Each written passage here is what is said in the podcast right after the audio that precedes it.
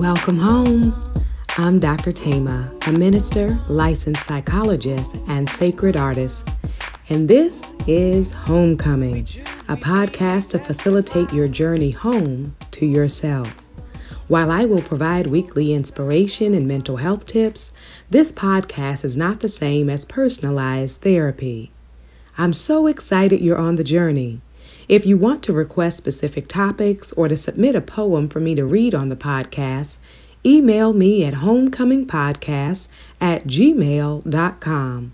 Also, to build our community, don't forget to like, subscribe, and share. Let's begin. Welcome home, Cojourners. I'm glad you're here for another episode, and today we're going to talk about liberation psychology. As you come home to yourself, the desire is for you to be free holistically, to be free emotionally, physically, psychologically, financially, politically, spiritually, in every area of your life. I invite you in this moment to consider the ways in which you have felt bound, restricted, marginalized, minoritized, oppressed. I invite you to consider the ways in which oppression in its various forms have affected you globally and affected your mental health. The reality is the challenges you face are not just a matter of your cognitive distortions or your negative thinking. It is not just a matter that is within you, but you have been affected by systems and institutions outside of you. And those can show up structurally. It can show up in relationship to other people. And those ideas can even be internalized where you start to believe them for yourself. And so as we consider this liberation journey, I invite you to take breath, inhaling in through the nose and exhaling out through the mouth. I invite you to consider the ways oppression has shown up in your life from adulthood to childhood. I invite you to consider the ways that oppression and marginalization have created fear and anxiety and despair and anger and outrage and grief. As we consider the impact of those institutions and people who have stereotyped, stigmatized, attempted to dehumanize, and restrict your access to resources and to a healthy life. It is important that we recognize seeing those realities can help you to become whole and healed. I invite you to consider the fullness of your humanity, your worthiness. I invite you to be free enough to see the truth of who you are, that you are more than enough and that you always have been. I invite you to embrace every aspect of your identity, every aspect of your selfhood. Even as you are a work in progress, we know that perfection is not required to honor your humanity. That perfection is not required to know your true worthiness, that you are a sacred being. And so I want to tell you about liberation psychology which was founded in the 1980s by Ignacio Martin Baró, eh, who was working in the time in El Salvador. Not only is he or was he a psychologist, but he was also a Jesuit priest. And so a part of liberation is to embrace holistic wellness, which does not divorce your psychology from your spirituality. As you get free, I invite you to reclaim your faith, reclaim your spirituality, reclaim your religion, reclaim your beliefs. And if it is not a reclamation of the old, it may be the embracing of the new. In this season of your life, what do you know as it relates to your soul health? Not just your soul wounds, but your soul wellness, your thriving, you're flourishing. What are the aspects of your own spirituality that you want to acknowledge, embrace, integrate, activate, and affirm in this season of your life? If your spirituality is disconnected or numb, you are not fully free. What are you free enough to know, to believe, to perceive, to practice? What does a free you look like when it encompasses your spirituality? Another aspect of liberation psychology is consciousness raising. So consciousness raising means you have the ability to see oppression, marginalization, discrimination when they show up. That you are not oblivious to the harms. You are not oblivious to the realities of every form of oppression that intersects with your life and your identities. So to have the literacy to be able to read the room, to read the environment, to read what is being said or done about you and toward you. It is an aspect of our freedom to know what we are seeing.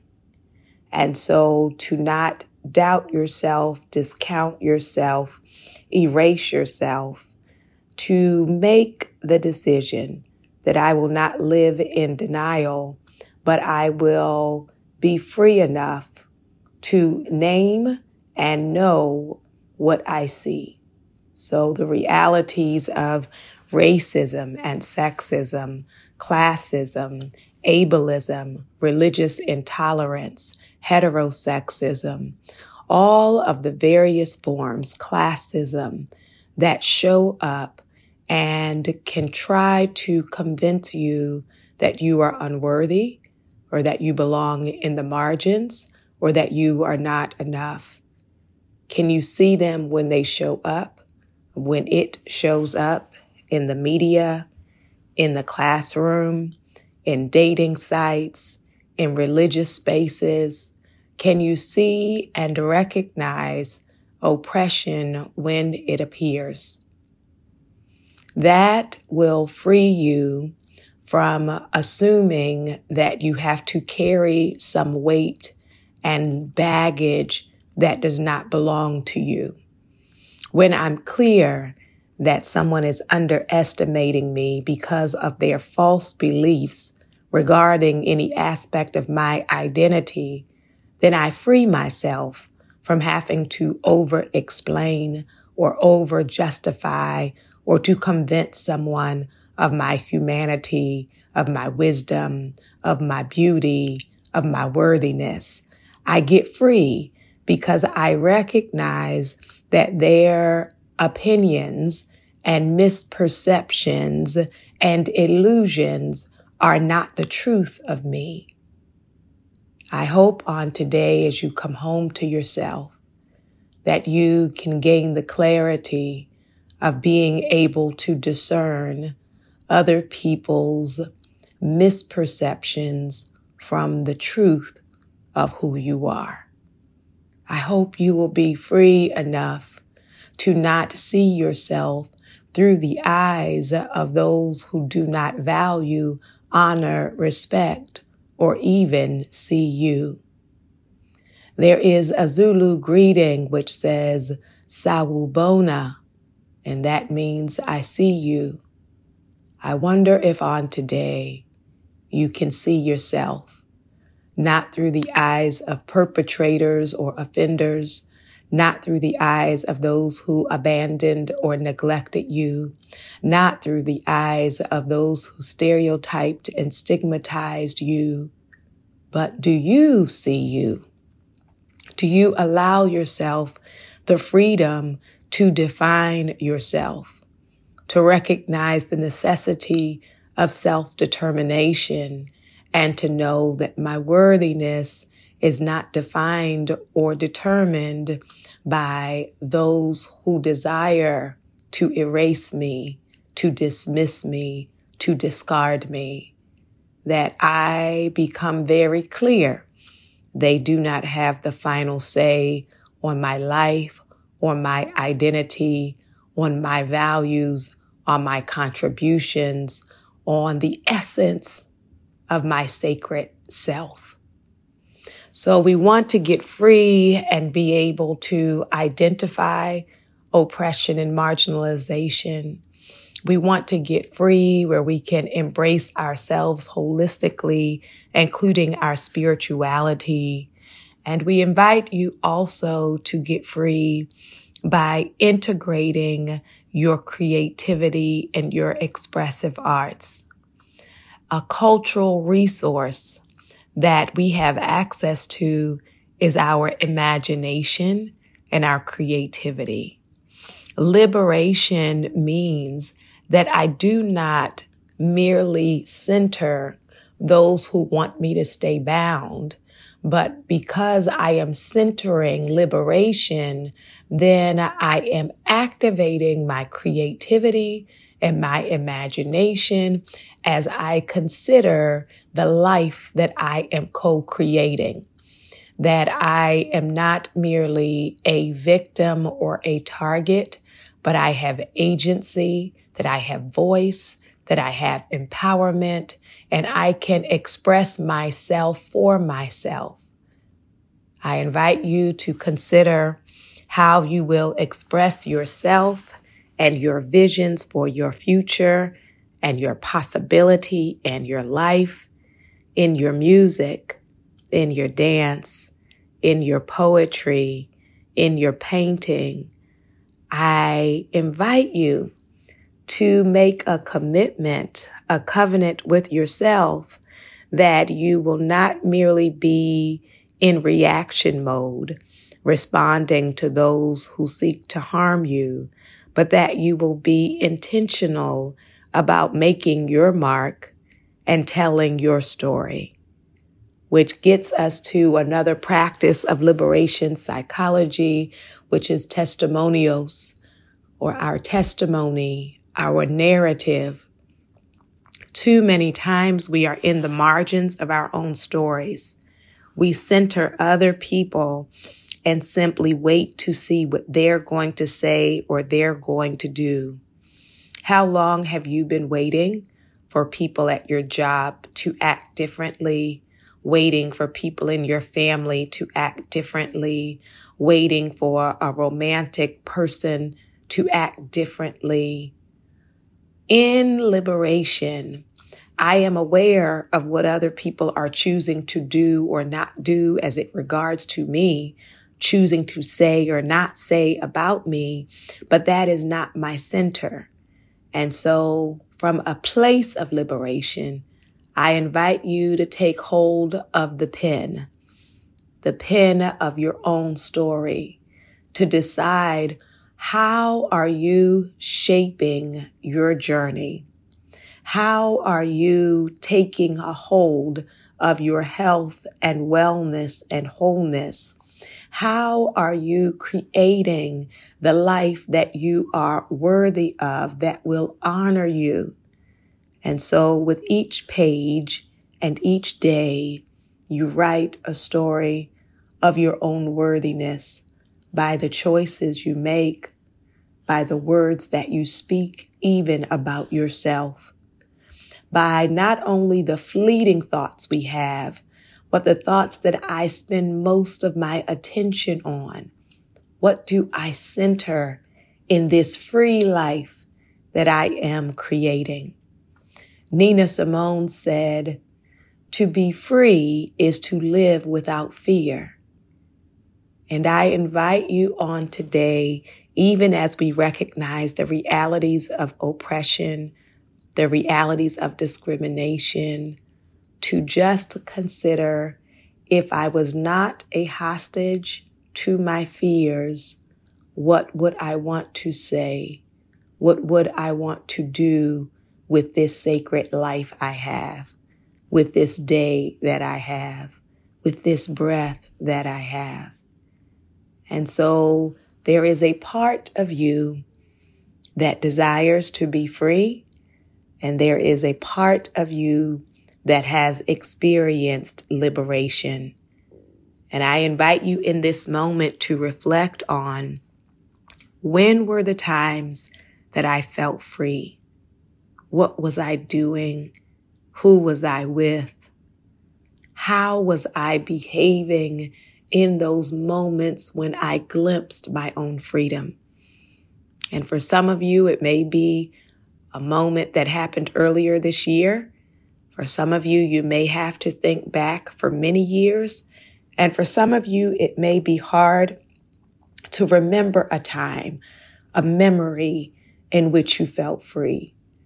And for those who have difficulty thinking of a liberated memory, I invite you to tap into your liberated imagination and to consider, for me, what would freedom look like? What would it sound like? What would my voice sound like when I'm free? What would my heart rate be like when I'm free? What would my sleep and my appetite be like when I'm free? What would my days look, uh, look like? And what would my nights look like? And how would I dress and do my hair? And what scent would I smell like when I was free? And so whether it is a marriage between your sacred liberated memories and your sacred liberated imagination to begin the visualization process of your free self, of your liberation, of your ultimate homecoming that happens again and again, day by day, and with each moment and as we consider our liberation, we know that it is not only a matter of visualization and emotion, but it is also a matter of action. And so a part of liberation psychology involves problem solving coping or advocacy, activism, resistance, addressing the oppression that you face.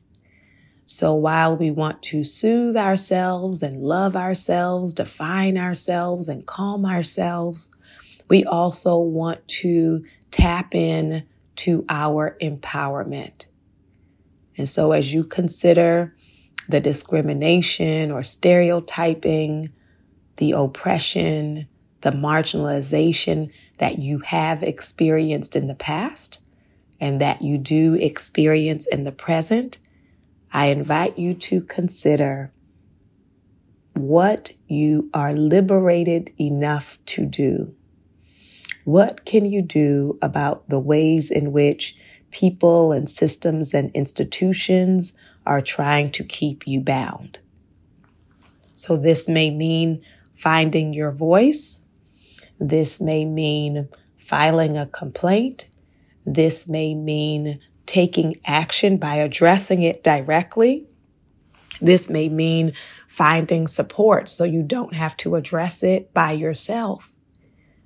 But let us be proactive as we consider the ways we disrupt and dismantle oppression in our lives and in the lives of others. That we tap into the truth which is we are not powerless, the truth, that we are not hopeless or helpless, but there are some things that we can do with others to resist the realities of oppression. And that may mean action as it relates to people and institutions, but the part, another part of that resistance will be internally. That even as people attempt to dehumanize me, that I honor my humanity. I honor my rest. I honor my grief. I honor my joy. I honor my outrage. That I allow myself the freedom to live outside of the box that people try to put those of my identity in. That when I see myself, I see the fullness of my worthiness in direct opposition to those who want to define me and those who want to restrict me. And so I hope on today, as you consider your own empowerment, that you can come up with some constructive actions that you can take that honor the truth of who you are. So from a liberated standpoint, we operate holistically, including our spirituality and our mental health. We recognize oppression in its various forms. You, you, we use our artistry to express ourselves and we actively imagine our own liberation and work toward that liberation by taking direct action. Another aspect of liberation psychology is recognizing the experience experiences of our ancestors. Those who came before you, they have both wounds and wisdom. Have you considered lately, have you reflected on the wounds and wisdom of the people who came before you? Have you looked at that history and thought about how that history has shaped the way in which you live, the way you approach work, the way you approach love, the way you approach relationships, the way you approach your own care? And so become more aware, more conscious of the connections between your mental health and the people who came before you. Once you can see that, you can have the liberation of awareness and recognition while also holding on to the truth that I am not stuck. So I may behave in particular ways because of the ways in which the people before me were wounded. And at the same time, I get to make some new choices in my lifetime that I can create a new legacy for my family about how we handle emotions, how we handle other people, how we handle ourselves. And so we want to understand ourselves given our historical lines, and we want to give ourselves permission in the present to create a new future. That's liberation. And I want to invite you in this moment as you take a cleansing breath to say to yourself, I am worthy of liberation. I am worthy of freedom. I invite your soul to tell your heart, mind, body, and spirit, welcome home.